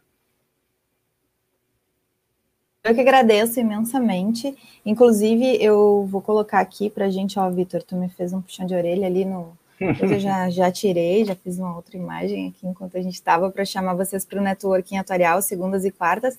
Na próxima quarta-feira, deixar o convite aqui para vocês e um agradecimento especial para a Michele é, vai trazer o, o, o, tema né, do papel do atuário na portaria 464. É uma portaria que, embora que seja de 2018, eu estava postergando um pouco para trazer na live, porque a gente queria um amadurecimento né, uh, do tema e algumas discussões já na Secretaria de Previdência, para daí a gente trazer esse tema para a live, e a Michelle topou fazer uma troca, né, a gente precisou fazer uma troca, ela estava alocada para terça e vai assumir a quarta-feira, então na próxima quarta-feira amanhã, às 18 horas e 5. Já se agendem aí para o nosso networking atuarial, nosso rap da quarta atuarial, às 18 horas e 5. Eu quero agradecer profundamente a dedicação de vocês, várias trocas, eu aprendi um monte, e a gente vê realmente que os problemas, eles é, mudam de, de, lugar, mas não mudam de substância, né, que a gente enfrenta, tanto como aluno quanto como professor. Então, a gente também é, registrar aqui uma evolução que a gente teve nos, é, nos cursos em geral de ciências atuariais, porque ah, se a gente for pegar alguns anos atrás, a gente não considerava muitos cursos com a presença da obrigatoriedade do TCC. Isso é também muito importante para o desenvolvimento da ciência atuarial no Brasil, porque embora o TCC ainda seja comparadamente ao mestrado e ao doutorado uh, muito, muito de base de iniciativa, muito, é, em algumas vezes, raso né, na sua capacidade de abordar alguma coisa, ele é o start de tudo, inclusive, às vezes, ele é o start para o aluno que se interessa em seguir para uma pós-graduação ter um início, né? Ter um início para o que fazer no mestrado, o que fazer no doutorado. E, e aí eu queria destacar essa importância aí e destacar uh, o papel que a Narcisa teve para que isso acontecesse no Brasil e nas, na, nas, nas, universidades do Brasil através da atuação no IBA, tá? É, deixar isso bem destacado mesmo, Narcisa, te agradecer por conta das diretrizes curriculares mínimas, por conta né, da, da, dessa, dessa, dessa busca aí para que o Instituto tivesse um material que fosse de consulta para todas as universidades e que no futuro venha a servir para as diretrizes curriculares mínimas, aonde a gente já verifica ali a indicação do TCC e muitas universidades já colocaram isso em prática. Então, é, você vê, são é uma parede de diversos tijolos que vão sendo que vai sendo montada e uma delas que eu queria deixar bem destacada é teu protagonismo em relação a isso. É, se tu quiser comentar é, como é que foi isso um pouco, acho que é importante a gente, inclusive, ter o registro em como é que foi essa construção, né? aí como, como contribuição final. É, é, como foi a construção, né? A gente tinha cursos, cada um com uma maneira independente né? E aí a gente, do IBA, né, a gente vê que a legislação é da década de 60, né, onde não tinha mais da metade do que nós temos hoje de assuntos, recursos, né, metodologias. E aí então a gente começou a discutir internamente como fazer. Eu, na época, era diretora, e estava responsável pela comissão de graduação. E aí, então começamos a fazer reuniões com os coordenadores de curso para discutir essa, esses currículos, né? Até que, depois de muito, muitas idas e vindas e tal, isso também já tinha tido um esboço na gestão da Nathalie, Nathalie era coordenadora da, do curso na FRJ, né? E então a gente começou a apresentar, pedir sugestões para diversos professores e tal, e apresentamos um primeiro escopo, né? Esse documento, então, foi discutido, e bastante discutido, né? tanto do ponto de vista de mandar por e-mail e receber o retorno, quanto é, no, no Congresso de 2014, que veio muita gente para o Rio, né? a gente conseguiu fazer uma reunião grande lá no IBA, levou o dia todo quase, onde a gente pôde analisar detalhadamente esse, essa proposta de diretrizes. Né? Finalmente, ela foi é, criada, né? foi publicada, e recebemos as, os aceites de todas as universidades, as direções de todas as universidades que tiveram participação, né, nos mandaram um ofício para o IBA dizendo que esse currículo é adequado. Muito bem. Aí começa a questão política, né? que conforme o ministro da hora, a gente não consegue fazer o, encaminhar para o Conselho Nacional de Educação para criar uma comissão, e essa comissão, então, é, analisar, discutir, etc., e depois publicar uma resolução para normatizar o curso. Né? Nós tivemos, na gestão de Nathalie, nós tivemos uma reunião em Brasília Nathalie, eu e o professor Marcelo, da PUC, fomos a Brasília. Na época, não foi motivado pelo, pela questão do currículo, mas foi motivado porque eles tinham colocado no ENAD atuária como uma ênfase de estatística. E nós fomos lá para dizer: olha, não é isso. Atuária é um curso independente, desde 1930 né, foi, foi criado o, toda a, a legislação na década de 60, levamos até um documento para ele e tal, e o diretor lá nem sabia o que era atuário. Né? Cargo político, né? então não sabia o que, que era atuária, e só a única coisa que fez foi nos encaminhar naquele mesmo dia para o INEP, para que saísse uma retificação na portaria do ENAD, tirando a atuária do ENAD. Aí tirou a atuária porque não era é, do ênfase, né? E nunca mais colocaram. A argumentação que eles têm é que, tanto que a estatística só teve naquele ano, a argumentação que eles têm é que a, tanto estatística como atuária são cursos que formam pouca gente e que então eles fazem as visitas técnicas para avaliar os cursos, não precisam do ENAD. Né? Agora, o que seria interessante, na medida que a gente já tem esse currículo, as diretrizes curriculares especificadas, temos as autorizações de todas as universidades e tal, era fazer algum contato com esse novo ministro, né?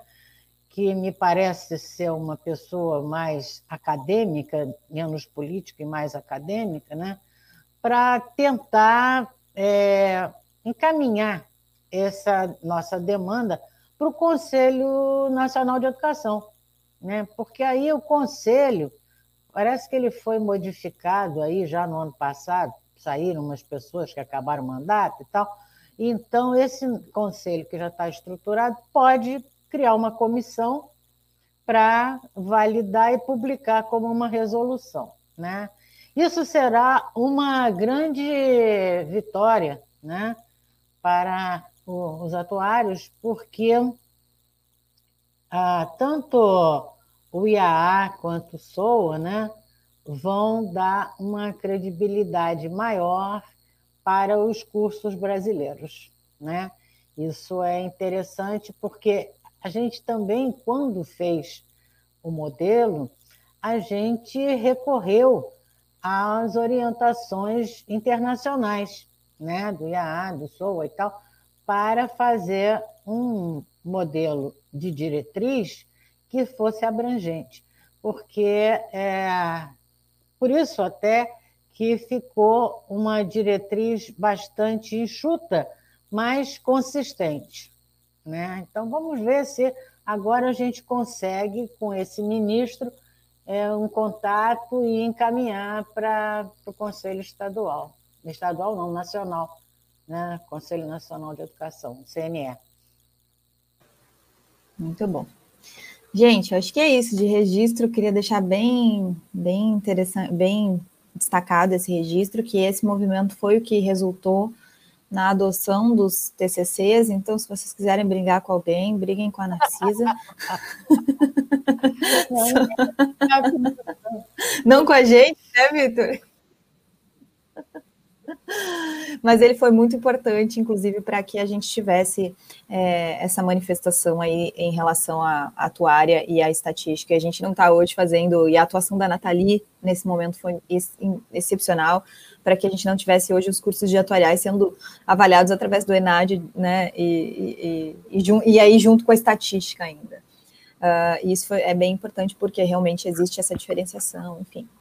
Gente, acho que é isso. Esse foi o Atuária e Gestão de Risco Podcast. Eu sou Maris Caroline. Hoje estive aqui com Narcisa e com o Vitor, queridos. A gente falou sobre metodologia de pesquisa em atuária. E eu te vejo online nas próximas oportunidades. Menino, gente, fiquem aí e a gente encerrou por hoje.